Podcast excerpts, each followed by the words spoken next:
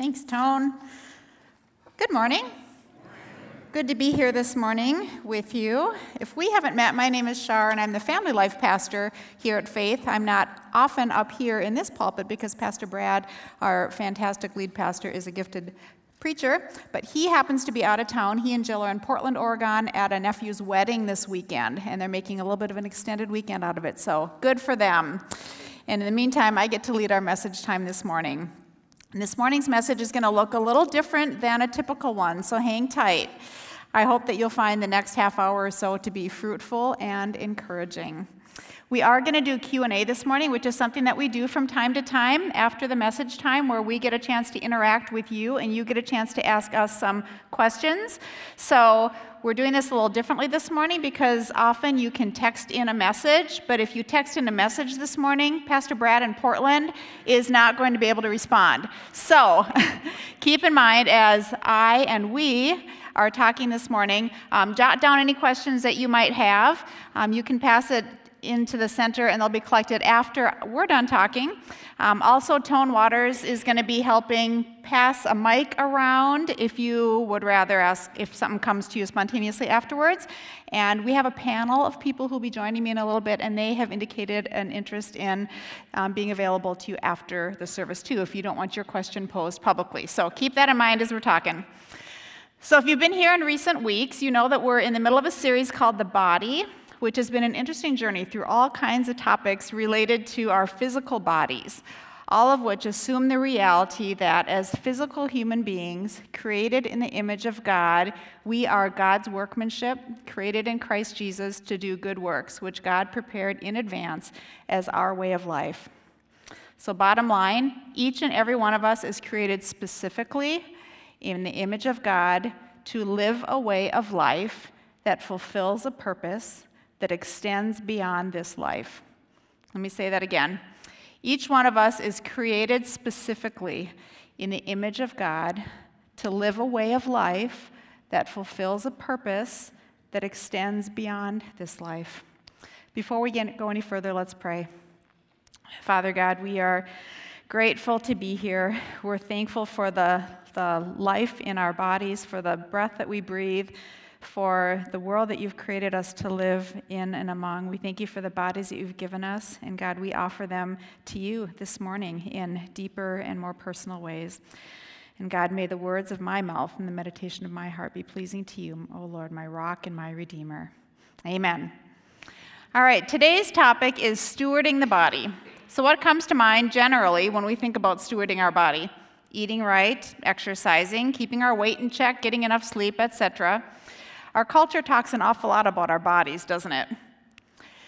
We're bombarded with messages and images about our bodies pretty much 24 7, and it doesn't take much more than the gift of either sight or hearing to learn what is valued culturally with regards to our bodies. Look like this, not that. Wear this, not that. Go to this gym. Eat this, not that. Try this workout. Put all 10 products in your hair every morning try this diet. You get the picture, right? And what's behind most of those messages? Take care of your body so that you can look good and feel good, and maybe even earn the envy of those around you while you're at it. And yet, here we are this morning, the gathered church. We are people who are equally bombarded with these messages, and yet we are called to be different, to think and act and talk and live differently, to be set apart, we read that God is not concerned with outward appearances because he looks at our hearts. And we know that we're supposed to do likewise. But most importantly, and this is the center of our conversation this morning, we are people who believe radically at the core something different about the ownership of our bodies and why we take care of them. This morning, we're going to listen to God's word and God's people to hear how we might take care of our bodies in practical ways, in a manner that keeps first things first and honors God in the process. So, at the core, it's an ownership issue. Quite simply, while culture talks about my body and your body, about looking good, to feel good about ourselves or to impress others, to attract a mate, to post cute selfies, yes, also to live a healthy life for our families and our loved ones. Not all messages that culture gives us, by the way, are self centered and superficial. But as followers of Jesus, we believe that our bodies, along with everything else that exists, don't actually belong to us. They belong to God, and they are given to us as vessels through which we are created to do good works, to love and serve others, to advance God's kingdom. And He has entrusted the care of these vessels to us. Bottom line, our bodies are gifts to us, and God calls us to be stewards of these precious gifts. So the word steward is the critical one here. What does it mean to steward something in general? Well, a steward of, every, of anything refers to a person who manages another's property or financial affairs, one who administers anything as the agent of another or others, or a person who has charge of the household of another, buying or obtaining food, directing the servants, etc. So that's in general. So the biblical definition of steward, doctrine of steward, begins with God. In the beginning, God created the heavens and the earth. You all know that. The earth is the Lord's and everything in it. All that there is belongs to God, including us. And we, as human beings created in God's image, are to care for this world. We are given the responsibility and the authority to care for this world and everything that there is, to be stewards of what belongs to God. So, what do we see? We see management, responsibility, and care for something that belongs to someone else, namely God. In other words, this flesh that we embody, it's not ours. My body isn't mine to do whatever I want with, neither is yours. As Christ ones, we have been entrusted with a sacred trust to care for the bodies that we've been given, the ones that are made in the very image of God, the ones in whom the very Spirit of God resides. And what does that look like? Well, that's a very important question. As we take a stab at answering that question, we're going to do something different. In just a few minutes, I'm going to be inviting three people to join me folks who are experts in a field or area related to stewarding our bodies. And we're going to have a conversation, the four of us. I'll be joined by a medical doctor, Dr. Angela Noble, who's already been mentioned. She's a hospitalist in pediatrics and internal medicine, an integrative nutrition health coach, and an elite marathon runner. Three different perspectives, three unique sets of experiences, and much more knowledge about the care of our bodies than I have. I will sit among them as a trained counselor and as a pastor, and I'm hoping that the four of us are able to help bring light to what it looks like and acts like to care for our bodies. But first, a few scripture verses that pertain to this to help center us and frame our conversation. 1 Corinthians 6 19 through 20 says, do you not know that your bodies are temples of the Holy Spirit who is in you, whom you have received from God? You are not your own. You were bought at a price. Therefore, honor God with your bodies. Romans 12:1 Therefore, I urge you, brothers and sisters, in view of God's mercy, to offer your bodies as living sacrifices, holy and pleasing to God. This is your spiritual act of worship. Proverbs 4:22 God's words are life to those who find them and health to one's whole body. God's word brings health to us. Romans 6:13 Offer the parts of your body to him as instruments of righteousness.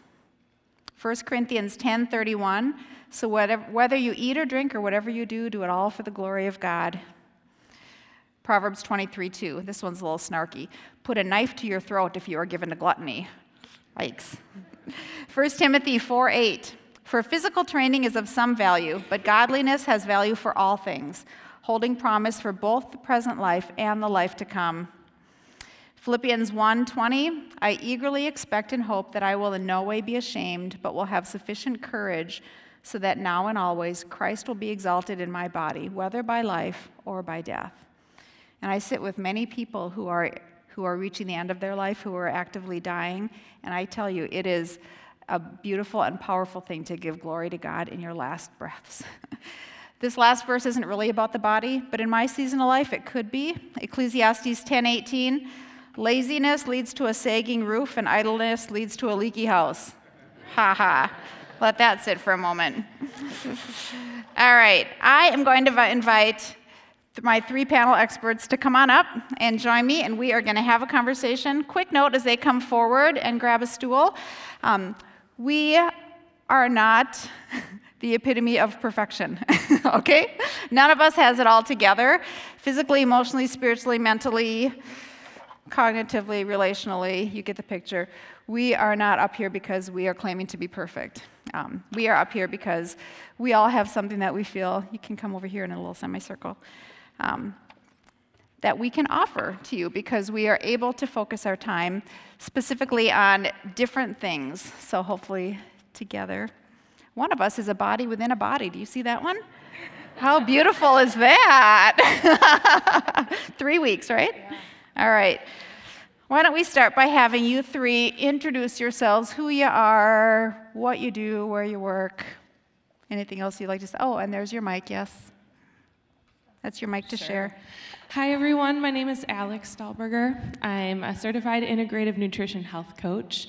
I specialize in guiding people through um, stress resilience training and burnout resistance. But basically, what that means is I help you implement um, these these things that we hear from our doctors, the things that we know we would benefit from doing, and um, integrate them into our lives in really meaningful and valuable ways. So grounding it in our in our values. I'm Angela Noble. Um, I'm a hospitalist, so I am a physician that works uh, solely in the hospital. I'm uh, dual boarded in pediatrics and internal medicine, so I take care of all ages from newborns. I work at um, Abbott and mainly Minneapolis Children's, some at Gillette. But um, so I take care of newborns at Abbott. I see children admitted to the Children's Hospital and I see adults at Abbott admitted, see teenagers and kids in the psychiatric unit at Abbott as well. So I do a lot of different things, but um, only in the hospital. Good morning. I'm Kevin Zanker, and actually, um, I work at home as a staff accountant, but that's not why they brought me up here. Um, I'm, a, I'm a elite marathon runner for Team World Vision, and this is my seventh year uh, running for them. And accounting, it's probably part of our health too, right? In some way? Financial well being? All right, thank you. Um, so, first question I'll ask, and I told them ahead of time they don't have to answer every single question. They're, we're gonna, this is kind of going to be a free flowing ish. This will be fantastic. So, question What does it mean to steward your body well in light of your specific line of work? Well, I got the, I got the mic, so I might as well start. Um, know, I think, think of uh, eating habits, you know. Um, I'm definitely not perfect in what I eat. I do uh, reduce the amount of sugar I eat, um, less processed food. I maybe have handful of sodas in a year, so very limited, um, and very little alcohol. Um, but that has to do with something I'll tell you later. Um, even I do run, do aerobics like six days uh, a week and lift weights four days a week, but it's very important that I take a day off from that, so kind of give my body a Sabbath so I'm not uh, overworking. And recovery is really important in what I do, so making sure after workouts I have a um, eat well, drink well, get, get enough sleep, and uh, hydrate. So that's kind of what keeps me going. I like all those answers. um, because my work is mostly dealing with sick people. Um, a lot of kind of how I see steward the body is taking care of yourself, both in health and in sickness. But um, it, particularly when when you're sick, taking care of your body, taking your medications as prescribed, seeing your doctor. Um, you know, easier said than done. Doing a lot of the things that we think we know we're supposed to do. But I think doing, you know, being honest with yourself and knowing what what your limitations are, and um, and and being honest with your doctors, saying, you know, if um, as an example, if, if you're prescribed a medication that requires three times a day and you know you're not going to take it, well, be honest with your doctor and do that. So I think having continued conversations with your healthcare providers, knowing what you're able to do, and if, you know, ideally getting eight hours of sleep is great. I don't do that. I mean, we probably all should, but but being honest with yourself and knowing what what you think you can do, um, and and striving to, you know, push yourself to do even a little better, um, if if possible. I would just add that as a steward, and, and what I in what I do, I think it's really important to remember um, to do everything with intention, um, to remember why you're doing something in the first place, and when you, you're taking action, what are those actions going to allow you the ability to do? So when I and I consider this when I'm working with somebody, I need to be making sure I'm taking care of my body well so my mind is sharp, so I can connect with somebody very clearly and um, make sure that that connection is going to be impactful.